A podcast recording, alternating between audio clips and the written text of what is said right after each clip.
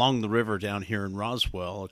We had the river in our backyard, and we were some of the few kids that actually took advantage of the river. You know, running down, looking at animal tracks along the river, and seeing a lot of wildlife, and and then fishing just fell into place. But my grandfather on my mother's side, he fished. And so while he traveled through Atlanta on his way to and from Florida, he'd be going back up to New York and to the Adirondacks, him and my grandmother, and then they would drive back down in the winter. They would spend the winters in Florida. So he would stop and uh, encourage my brother and I to fish because he grew up fishing in the Adirondacks up in up in New York, which is a neat little place to hang out, huh? Oh, it's yeah. There's some nice nice smallmouth bass up there, yeah. and the lily pads, and some fond memories fishing with him up up there. But I think that's where we got the bug, and you know he encouraged us to you know fish in our backyard, and you know some of the kids in the neighborhood looked at us like we're crazy. What are you doing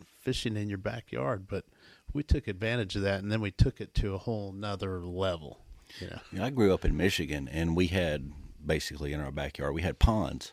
Mm-hmm. I'm not mm-hmm. from Michigan, but we ended up up there for my dad's work. But there were ponds out back. There were probably about four of us kids in the neighborhood that would end up at the ponds. I mean, that was just mm-hmm. kind of what we did. And up there, fishing is a little different up there. You know, we would be either in one of the ponds or the other. You know, if you weren't swimming, you were fishing, and if you weren't fishing, it was cold, and you were riding your bicycle on them, or you were skating. You know, life kind Outside. of revolved around water. Absolutely. And it sounds like that's the way that you grew up as well. Yeah, yeah. There was the neighborhood rope swing, right? I think everybody has a rope yes, swing yes. somewhere, or uh, cliffs where they like to jump into the river or the quarry lake or whatever. Uh, if you don't have yeah. a rope swing as a kid, you need to go find one. You really do. You really do. There's probably some mom or dad out there just losing their mind right now. No, you know, but right. you really do. You really do need one of those. Right. Anything to get outside, but yes, absolutely. All right. Welcome into Southeastern Fly. This is uh, David Perry, and today, today I'm talking to Chris Scalley, who is the owner and head guide of River Through Atlanta Guide Service, otherwise known as RTA. Yeah, so if you're searching for for a river, if you're coming into Atlanta on business or you live around here, there's what six million people within 50, 100 miles or so. But there's a river, and we're right on the banks of it right now. We're at the world headquarters of RTA, and just across the street here is the Hooch, uh, which is well known throughout the South uh, and has some trout in it. So it's just north of Atlanta, and Atlanta's a little town uh, that you may have heard of as well. Chris, you've been in business since 1994. Yeah, been around a little bit. Yes, 25 but years this this year. You grew up here. Yes, so we we moved here in the uh, mid 70s. I hate to admit it, you know, my my, my age. Uh, yes, yeah, so early 70s. Uh, you know, another milestone kind of, and I know you can probably remember this, David, when you knew the Olympics were going to be here in 96. So that was kind of another yeah. event that was, uh, we, we, we, uh, it was, it was kind of a, a love hate thing. You know, we were glad to have the, the, the customers here, but my gosh, it was crazy. Yeah. You, you think we have traffic now? Oh man, we had the Olympics. Everybody converged on Atlanta that was a big deal for the whole area. I mean, every major interstate coming into Georgia has a new rest area at that time. That's the right, which is crazy, you know. But yeah. they thought of everything. Uh, so we're on the we're on the banks of the Hooch right now. Does it start in North Georgia or does it start somewhere else? Yeah, yeah. So just north of Helen, uh, it starts as a trickle in Chattahoochee Gap. Okay, and it's on the Appalachian Trail really, and um, you could jump across it. It's just a little spring, flows over 300 miles down where you used to fish with your granddad on Seminole, and we used to complain about the uh, barge traffic on Seminole because they, they would run all this water for navigation. They right. would run those barges through in the spring when they had a lot of water. They would sell that water to get commerce through Seminole. So, so but right here, so you the area that you fish is the tailwater. I, I, would assume you're below Buford. Is that right? That's right. That's right. So they built Buford Dam. I think they finally filled the lake. It took them almost four years to fill it up, but they started buying land in the early 50s in the five surrounding counties on the lake for less than $20 an acre, if you could believe that. Wow and they finally filled it in 57 and all the warm water species in the in the river there were a lot of shoal bass there were catfish and crappie and perch and everything else a lot of warm water species. But those species require a photoperiod and temperature to trigger their spawning. And especially the females they won't throw eggs if you know the days get longer in the summer and the spring but the water temperature stayed in the 50s so uh, the scientists call it extirpation that basically the fish couldn't reproduce so we wound up by they finished the dam in 57 and by the time we got into the mid to late 60s there were no fish there was a circle of avid trout fishermen that fished the Little Tennessee a lot mm, before yes. they before, before they that dam before, yeah, before that dam. dam. yeah. And so they knew what a tailwater the potential it could have. And so I know for you know, long story short, the trout fishing was such a major uh, boost for the economy in the mountains. You know, we had opening day of trout season in Georgia, and that was a big kickoff for uh, trout fishing in Georgia. And so there was a lot of political red tape resisting the stocking of the Chattahoochee, even though these guys knew the potential because of that cold water. And long story short, they basically went to North Carolina, got a bunch of fingerlings, and dumped them in the river sometime in the early 60s. And we haven't looked back since. Now, since 1995, they have not stocked brown trout, or I'm sorry, 2005. Since 2005, they have not stocked any brown trout in the Chattahoochee River. And so all the brown trout that you're seeing us catching and anybody catching a brown trout for basically between Buford Dam and Morgan Falls Dam, those are 100% natural reproduction. And the rainbows, they reproduce on a limited basis, but they're mostly stocked. So they stock mostly rainbows and then it's all natural reproduction with the brown trout. Interesting. And you're this far down, you're this far south. Uh, Atlanta's pretty good ways south and most people would think, oh, well, we'll do some bass fishing or something like that. Whenever in reality, there's plenty of trout fishing around here. You just you just have to know where to look. Yeah, this is a little different than what Alan Jackson sings about the muddy, the warm, muddy water yes. down south. That's middle yeah. Georgia, whereas we're we're cold. You know, it's 49, 48 degrees coming out of the dam in in August. Right. It's hard to wrap your mind around the fact that we've got a, a, a thriving trout fishery you know, right here. So you started, you were a kid, you started kind of fishing here. I guess that's probably you put your roots down here as, as, far as an angler goes. And then, how did you even get started fly fishing? Yeah, so uh, it's kind of a funny story. We were lucky, you know, growing up near the river, and, and we would camp out a lot. You know, there's islands along the river, and and so it was real popular for my buddies in you know grade school. You know, sixth, seventh grade, we'd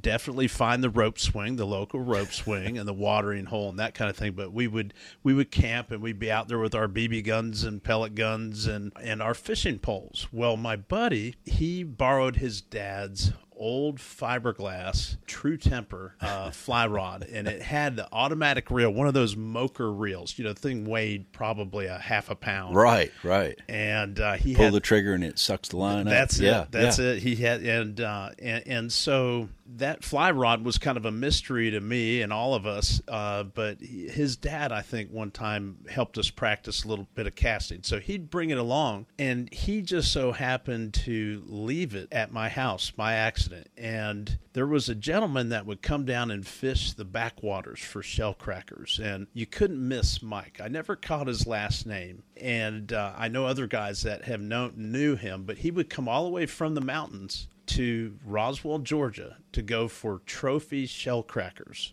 with a fly rod. He'd bring bring his big Grumman canoe. If it wasn't 15 feet, David, it was a 17 foot Grumman. You couldn't miss this thing. Maybe maybe it's just because we were little kids. It seemed like that big, but he had to have his Brittany Spaniel in the bow of the boat to balance it for right, him. And of course, ballast. the, yeah. the Brittany was up there pointing shell crackers for him or something. It was awesome to watch. And but we'd see this big long line come out of the water, you know, and uh, he was making these long, just awesome casts and his dog, and then he had his fish basket, and we got real envious that he caught all these giant shell crackers. And so there was Mike again, and I was down there, and I kind of put two and two together. I said, "Man, my buddy left his fly rod," so I paddled back to shore, ran up to the house, grabbed the fly rod, and got down there. And you know, they, I had maybe one of those little Betts uh, spiders or yeah. maybe one of the little black ants that you get at Kmart. Yeah, right, right. When Kmart was when here. Kmart was around, and so I had one of those on there and just a short leader, and I I was I thought I was doing the same thing Mike was doing in the canoe out there, but he kept man. I saw that rod doubled up and his basket full of big old shell crackers. And you see those water droplets come off whenever somebody oh. sets a hook. It just leaves that oh, little man. spring of water. Oh, oh yeah, man. so cool. And, and Especially as a kid.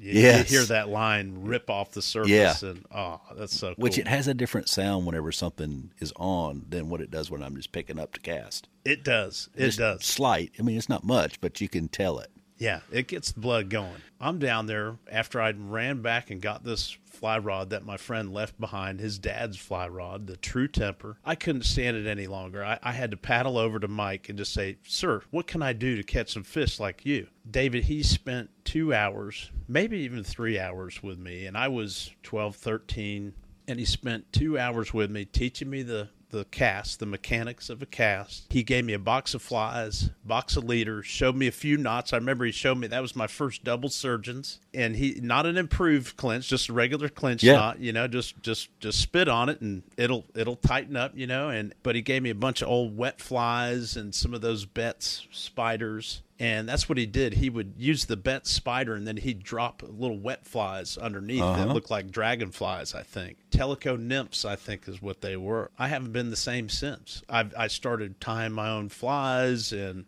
you know, just kept it kept escalating. As you know, this there's no going back. No, not once you once you've passed that corner, rounded that curve, however you want to say it, the next thing you know, you're rowing a boat and teaching somebody else how to cast, and you know, you're just ruined for the rest of however long. That's it. Root, rooting with fly fishing. How old were you? I was eleven or twelve. Eleven or tw- eleven or twelve year old boy that has the courage, if you will, paddle up someone in a canoe and say, "Can you help me?" I mean, that's a that's a pretty big step for an eleven year old. Yeah, and the drive to catch that shell cracker. I mean, I, I, I, I, was jealous of his basket of fish. I, yeah, I wanted to I wanted to catch a big old shell cracker like that. So I would probably still be jealous of a big old shell cracker if I wasn't catching one. I mean, long story here, but I'll shorten it up a little bit when I first started really fly fishing in Knoxville, uh, we went went up to Melton Hill Lake. My neighbor across the street and I, he was a avid fly fisherman, still is, and he had a little short two man bass boat that was about probably it might have been 12 foot long maybe. And it's all it's all plastic. It had a little trolling motor on it. We go out in the middle of melton hill and he says all right stand up on the front. Well number one standing up on the front of that thing was just i was like what? He said stand up. So you know boats are going by and it's rocking and water's coming over the over the edge of it. And, and then he's, all right, start casting. And then he just critiqued that cast over and over and over and over and over. But that's kind of what got me started and drawn into this. Neat. Just somebody taking the time, like Mike did with you. I mean, he could have said, yeah, here, kid, here's a fly. And you just cast it out there, and that's it, you know. But sounds like he took some time with you, uh, which is very important. Uh, number one, you had the guts to do to go up to him too. He's the, t- the type of person that will say, "All right, I'll I'll spend some time with you. If he's going to do that, obviously you wanted it. Mm, yeah. Uh, you know, how many other people have started that way to where you, whatever brings you together with whoever it is, Mike in your case, Pat in my case, to where they say, all right, I'm going to help. And I, I think it or is that, that, that, that passion, it rubs off. I think it does I mean? too. They were probably mentored by somebody else, and that might have reminded them of when they got hooked. Right? Exactly. So you started fly fishing here on the Hooch. Then you kind of carried on. Did you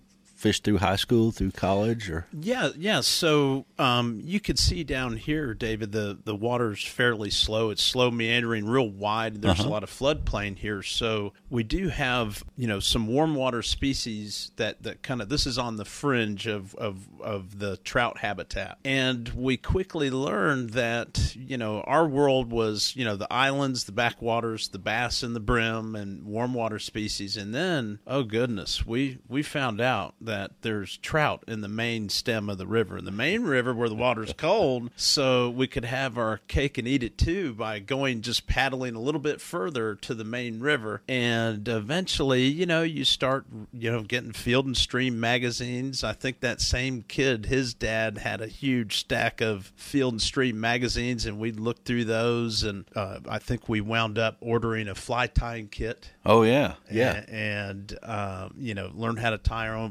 flies and that kind of thing. But it was it wasn't easy to find flies back then, you know. So we had to tie some of our flies. You, you, you Kmart only has so such right. a variety of flies. Right, right. And the fish have seen all of them now, so I've got to go on. I've got to move to the next step, Mom. Come on. so you had a canoe, and and it, we were talking earlier in in high school. You were trying to teach people to cast and yeah, yeah. Once we learned that, you know, there were fish in the main stem of the river, if we paddled a little bit upstream, Island Ford wasn't far, and this is the first shoal that was north of where we where we lived. And you get up into those shoals and you know that's where you've got all that nice habitat. So right. riffles, runs, and we've got a great caddis hatch. And my first experience with dry fly, you know, we, we wound up, we had a little John boat with a little kicker motor, and we'd motor up to there, to that, that shoal area. And in the spring, we'd see the fish rising. That was another aha moment that for me. It's oh man, it's it, now now it's like we're combining fishing and hunting. You right, know, you, you're seeing fish rising, and then you're you know having to match the hatch and then sneak up on them and present the fly and catch you know your first fish on a dry. I mean that I think that was that's what got me hooked on the trout fishing was you know being able to cast a weightless fly, just the weight of the line, and then to see that fish come up. Yes, that gets so, everybody's heartbeat. But but there. but you know, then you get fired up about it, and then you get obsessed with it, and uh, you know, it's a passion, it's an obsession, or both. But then you want your buddies to experience that too. So I we I started teaching other kids in the neighborhood and other other classmates and that kind of thing, and it continued. You know, just just a passion, just a hobby you know, even through college. You know, if we, I had one friend, one uh, college mate that uh, was from Harrisburg, Pennsylvania, and he happened to live right near you know the Letort Spring Creeks, which okay. which we used to read about. You know, you right. read about it in these magazines. Field and Stream. there you go. yeah. And uh, and so you you'd have guys like uh, Joe Brooks and um, Ed Engel and those kind of guys that would fish those. They, would make their pilgrimage to the spring. Well, my buddy, you know, lived there, so I got to go up one summer and fish with him for a week up, you know, up in Carlisle and the Spring Creeks up there. I think we fished a tailwater up that way. And so, you know, no matter what, I I would wind up everywhere I'd go, I'd research the fly fishing opportunities. Right. Everything already before I started a guide service was still you know that was the the the gravy uh the the fly if there was fly fishing anywhere in that area wherever we were where right. i was we would try to pursue that. I think i'm still that way today. I, you you probably are too. If you're going to go somewhere i'm going to look around and see you know is there a boat i can get into? You know i'd like to be in a casting brace somewhere. Let's just see what's up there and at, at a young age like that, if you start young like that, you just kind of that just keeps on, and you just learn more and more and more and more. And living on the river, that's a great opportunity to learn a lot of things. So if you're living on the hooch for all that all that time, and you still do, you probably know places to fish. And I'm not asking for a for your super secret hole. Don't get me wrong. I don't. I'm not asking that. What types of water are there here? You know that you kind of like. What all of you learned from living on the river for that long? Yeah, yeah. So um, I look at the Chattahoochee. It's it's like multiple fisheries. So you, you've got I, I break it up into three or four sections. When you get up by the dam, um, the water is crystal clear and they release water. We were talking about how that water fluctuates anywhere from seven to 11 feet once or twice a day. And the water is super cold and it's, it's actually sterile it's like um, it, it's like distilled water coming out of the dam, and a lot of that is because of how deep the lake is, and we're all freestone, so we we're all granite bedrock. We don't have any limestone, so we don't have the calcium carbonate like you guys would have in a limestone setting. It's crystal clear. I'm talking like gin clear like moonshine. I mean, it is totally clear, and it's it's scoured, so there's not a lot of um, moss and stuff like that. So I described the first probably 10 miles of water is almost like a glacial stream. It reminds me of like going up to Whitefish in, in, in Montana where, you know, out there it's, it's all, you know, glacial uh, runoff. It's all snowmelt. But then as you make your way further downstream, the river channel widens And so I would describe that as almost like a mountain stream and a lot of granite bedrock, a lot of um, relief in the riverbed. And so you get a lot of riffles, runs, that kind of thing. And there's some slow meandering water, but it's crystal, crystal clear. And then as you get about 10 miles below the dam, you're going to start to notice the banks aren't as steep and there's less erosion, and you're going to find more um, aquatic vegetation that, that establishes on the riverbed. And then you're going to start to see more bugs. And so now now it starts to turn into, you know, goes from almost glacial to freestone. And then you go a little further down, another probably mile marker 20 or so. Then I think you start getting into what I would describe as Spring Creek and so you're getting more of the what that parrot grass and hydrilla I, we called it coontail grass growing up. You know there's elodea and that kind of thing that uh, mixed in and there's pools. Some of the pools can range from a mile long to a quarter mile and that's where the drift boat really comes in for us on the hooch. I know you've spent some time out there. It's just such a expansive river. It's so so big, and the average depth is probably, I would guess, five feet if you had to average it all out. So the drift boat helps you, but if you do your homework, you can find some areas that you know you can wade fish. But we grew up before we could afford drift boats or had a place to store them or anything. So we grew up with belly boats. Oh yeah, uh huh. And, and, so that that's kind of unique to the Chattahoochee that the belly boat uh, we call it the donut hatch. You know, you get these guys out there. What's great about the belly boat is you don't have to be so familiar with the river. You can actually explore safely with a belly boat. So that's right. how we did it in the old days. Again, I'm not asking for your favorite place to fish here, but yeah. do you find that in, on these long, expansive pools that there's a place that you stop? Like, okay, I'm coming up to this place and I'm going to stop here and there may be yeah. 10 boats in front of you and none of them even look at it.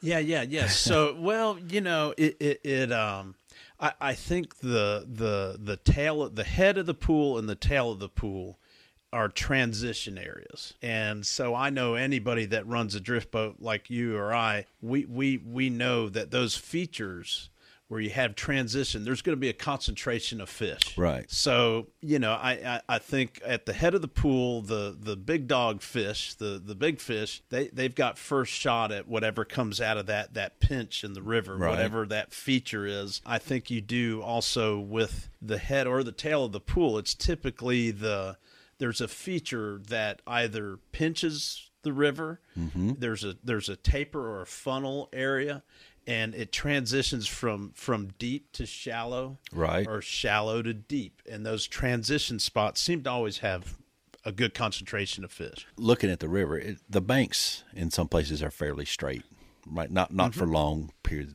not for long miles or anything, but in reality, you can look and you can say, all right, the banks are fairly straight. But I like to say that river never really runs straight. The current's always bouncing off of something. It never runs straight down the middle even if it's in the middle at one particular time, it's probably going left or right.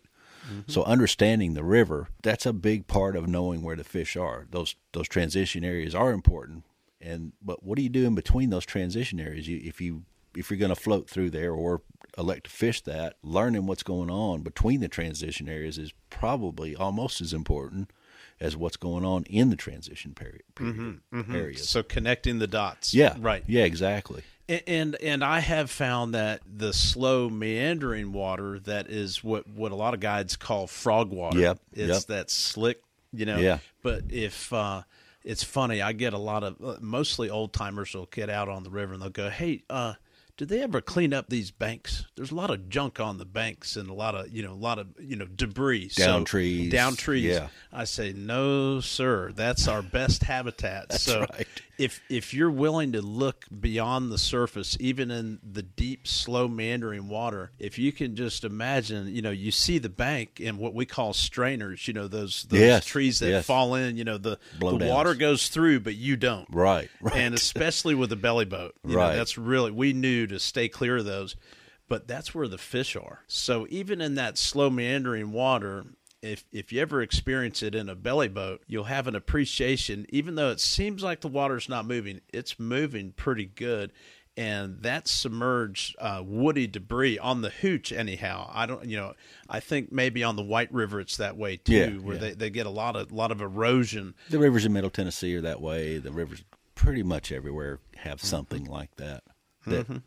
and you're right it, in a belly boat you get a the full sensation of what it's really doing because oh, you're not yeah. sitting on top of the water you're in it your feet are way down in it you know yeah, three, can, four, five feet, whatever it is, and you can feel what's going on, and it's pulling a lot quicker than what you think. Absolutely. So that gives you the the full idea of what's going so, on. So here. the fish in those areas that are you know expansive or you know that that seem like you know you you you don't want to rush to the transition area. The head and tail of the pool are good but that middle area is is still quite good. You would think it it's marginal because it's featureless, right it seems but if you can look beyond the surface and really look down and and see there'll be fish down there holding you know right in behind oh, the yeah. log jams those brown trout love stru- i tell people brown trout love structure more than bass yes that's i don't know how many nice fish i've caught in a place where you see other people just walking by or paddling by or rowing by. And if you ever have to stop and wait on one of those transitions, like I really want to fish this today for whatever reason, you'll figure out, well, all I've got left is this big long pool. Let's just take a look at it. And the next thing you know, you you can't wait for the big long pools. There you go. You know, and then there you're you just go. fishing uh, the whole river, which is important. And I can tell that the hooch, I mean, you've got a love for it. It comes out hmm. for the river. And I guess you know if you've grown up here and you've spent your career here and built your business with around it, and you fish with your brother still today, That's a lot right. of things revolve around the Chattahoochee River for Chris. Oh yeah.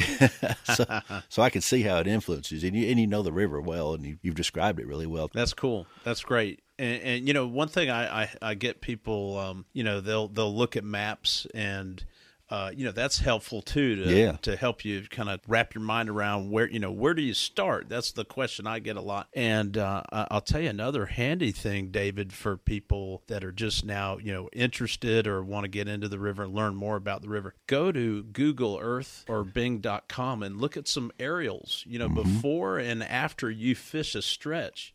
That'll really help you you know understand you know what kind of habitat we're talking about. And don't look right at the parking lot either right. That's right.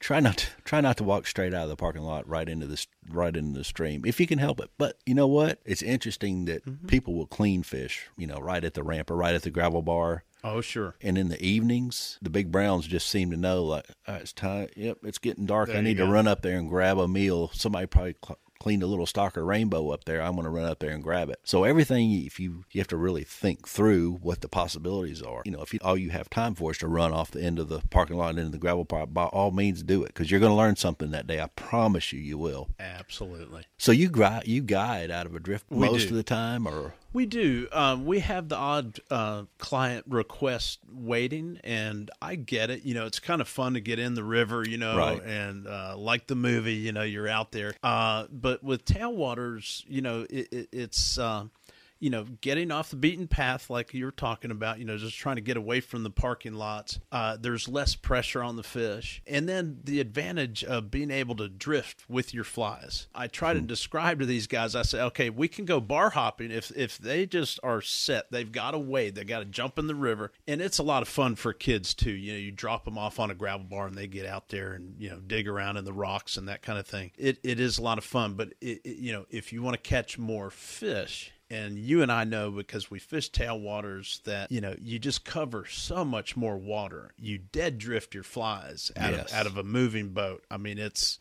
uh, there's so many advantages. So we get a handful of clients that want to wade fish. We get some guys that want to do some spey casting, either trout spey or get ready for a destination river right. with with with spey casting. And you really do need to get out of the boat to do that, and and that would mimic what they're going to do somewhere on destination. I think if you get a good hatch, if you get real good um, caddis hatch in the spring, there's an advantage to getting out of the boat and trying to headhunt. Right. You know, you right. could get out on a gravel bar and you could spend hours just picking off rising fish, but that's the exception. I think you know you got to be at the right place at the right time to get you know where you would justify getting out of the drift boat and waiting. So how'd you even get started with the drift boat? Oh man, uh, I was working at a John Deere dealership in Lawrenceville, Georgia. And the only reason I got that job is I worked at Cherokee Golf Course every summer through high school and college. And I was a greenskeeper and a frog gigger.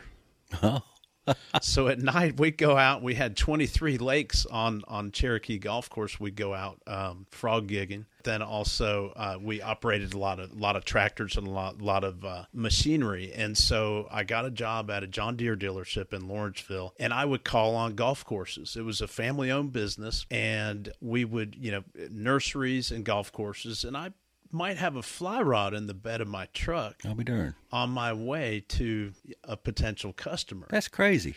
And, you, know, you got to make site inspections, David. Right, sometimes, right. you know, and so with the fly rod. But I was, uh, I, I had been doing that for about three years. I got to work outside. I got to call on, you know, uh, different people. Met a lot of really nice people.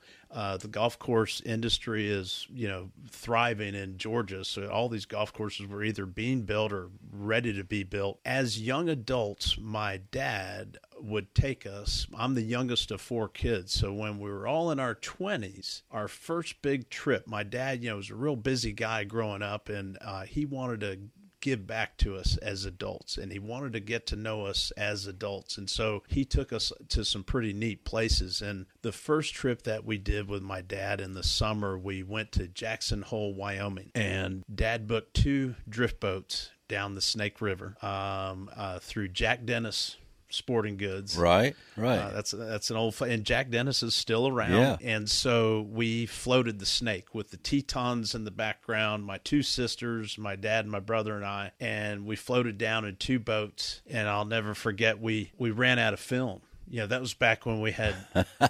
regular cameras, you know, with 35 millimeter. And we didn't even take pictures of fish. We were taking pictures of the Tetons. You know, I uh, mean, yeah. just floating down, just you know, the moose and coming down to the rivers. Had the eagle flying over, and but we caught a few nice cutthroat out of that boat. But the impression I got between the airport in the summertime, all those guys walking around with their fly rod cases, and then you know the industry. You know, these guys at Jack Dennis Sports, they they say, okay, we're going to meet you at the fly shop and they give you a solo cup. Yeah. They go, okay, you fill that cup up, and then whatever you don't use, you can bring back. And that's a racket in itself. I say, we, my brother and I are there going, oh, Dad's going to pay for that. Right. so we just packed two solo cups full. Right. We never returned any flies. but but that was my first time out of a boat. I had been out west before. As, as as a high school graduation gift, my dad gave me a trip where a, a local fly shop hosted a a trip out west for a week. Oh yeah, okay. And so I'd been to Yellowstone, but not I couldn't afford any drift boat trip. Right. drift boat was like big time. I put two and two together between, you know, the industry, the movie had just come out in 92, I think, maybe 92, 93, and the popularity of fly fishing was just exploding at that right. time. I was sort of getting fed up with my John Deere dealership uh, situation working at that uh, dealership. And uh, so we get back, and I said, "Man, I gotta, I gotta do this. We we've got a guide on the hooch. This this is we've got such a treasure here, such yeah. a great resource, and and the fact that we've got the space to cast. And so I approached the owner of Fishhawk, Gary Merriman, about starting a guide service on the Chattahoochee River. There had been some other guys that had tried to start it, but at the time too, I befriended the biologist for the river, John Biagi was his name at the time. He just retired recently uh, with the Georgia Department of Natural Resources, and uh, he had mentioned that they were going to have a, they were going to do away with the closed season on a handful of streams in Georgia, somewhere just before the Olympics. And a big part of this was to alleviate the pressure on these rivers.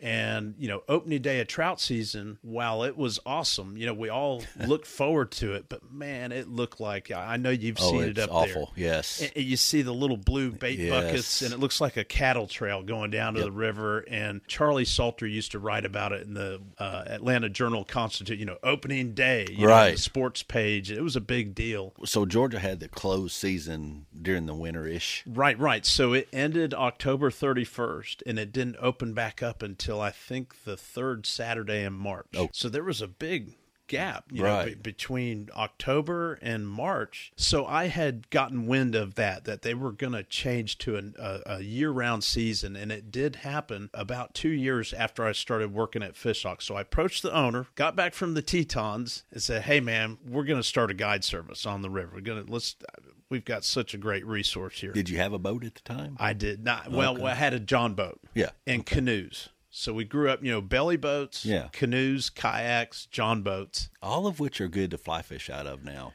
Absolutely. They still are. Absolutely. Yeah. Absolutely. Yeah. And, and, in fact, David, what I did, I'd spent some time out in Arkansas uh, fishing the white, and I saw they have those Arkansas river boats. Right. So it's like a 18, 20 foot long, pretty narrow, but stable John boats out of fiberglass. And that was my first boat. So I approached Gary at the Fishhawk about a guide service. He said, Why don't you come work for me while you get it started? While I was working there, you know, pretty much full time, you know, four or five days a week, and then we get Sundays and you get one day off. I ordered a champion boat out of, uh, I think it was Flippin, Arkansas, is where right. they make them. Floats in a half inch of water. I mean, they are awesome, and, and, you get like you know, we we were called the Greyhound of the Chattahoochee. Yeah, absolutely, yeah, because it's so dang long. Yeah, I, I, could I could get you know five or six guys in this thing. The problem with those boats, though, you get too complacent. You try to stand up, and then somebody reaches for a oh for yeah. a drink, and Yep. all of a sudden you hear a splash. Right. somebody's swimming, and so I I lost count how many people fell out of that boat. I always kept a big sack of candy for the people that fell in the river. I said, get some calories in you. Here's your Snickers. Yeah, yes. but that was my first boat that I set up like like a drift boat. So we had oar system, anchor system, and a lot of decks. Right. No braces, so it was it was touch and go for a couple years, but it was a wonderful boat. Like you say, it drafts so well. That's how I learned the river. Is I put a it had a tunnel hull and a tiller handle, Mhm. and thankfully I had an ear surgeon that made me wear earplugs when I good. operated that jet as a tiller. Yeah. I, I to this day, Doctor Steenerson. I thank him, and he's still fishing with us. But I, I think to this day I can hear better because you know operating those jet motors, it's loud. So that kind of evolved into the drift boats, and we finally realized that the drift boat there was, you know, I, I'm, you know, growing up in the South, everybody had a John boat, Right. And I saw how they were doing it on the White River, and our river's similar. You know, it's slow meandering like Right. like that, so it worked. But I think a drift boat is a little better application. And now we have what we call a hybrid or a powered drifter. So it's a, a combination. It, it, it rakes in the front, but it only rakes about four degrees in the back, and then you can plane. So we we're operating now jet outboards, and then we also use regular drift boats, and we put brackets on them with tiller little kicker motors. Right. I've told this story many times about being on the Watauga camping in the old trophy section. I'm sure a lot of folks know exactly where I'm talking about.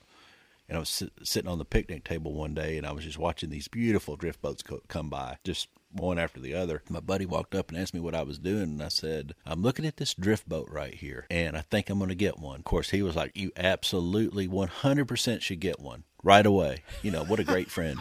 and then it just turned into me being on the river a lot after I bought one. And there's nothing like them as far as the I, I bet I bet goes. he's still your friend. Oh yeah, yeah, yeah, I mean, you got a yeah, boat. Your, yeah, your your friends come out of the woodwork and they'll stay with you as long as they get to fish. Now Yeah. you tell them, hey guys, we got to split up the rowing, Yeah. the the paddle time. Then it's, but he's still with you. Yeah, and, and and it's funny because you'll you'll get somebody that you go fishing with a lot of times, and you- you'll row them like you would anybody else. Try to get them on fish. When it's their turn to row, all of a sudden they forget. They lose their mind. They don't know how to row. They don't know how to pick out good water. They you know they're the first one to the crash because they're Of rolling course. forward and.